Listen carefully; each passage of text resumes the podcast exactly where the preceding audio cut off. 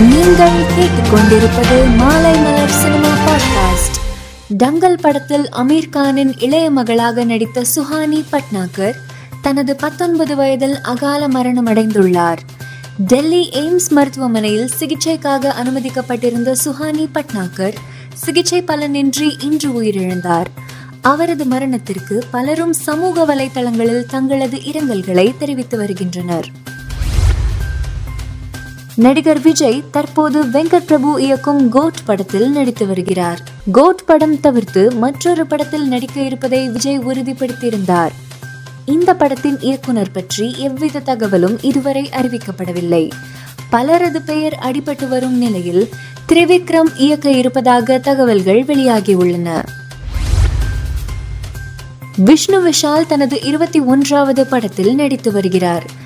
இந்த படத்தின் படப்பிடிப்பு இரண்டு ஷெட்யூல்கள் நிறைவடைந்த நிலையில் மூன்றாம் கட்ட படப்பிடிப்பு துவங்கியுள்ளது. இது தொடர்பான தகவலை விஷ்ணு விஷால் தனது அதிகாரப்பூர்வ எக்ஸ் அக்கவுண்டில் பதிவிட்டுள்ளார்.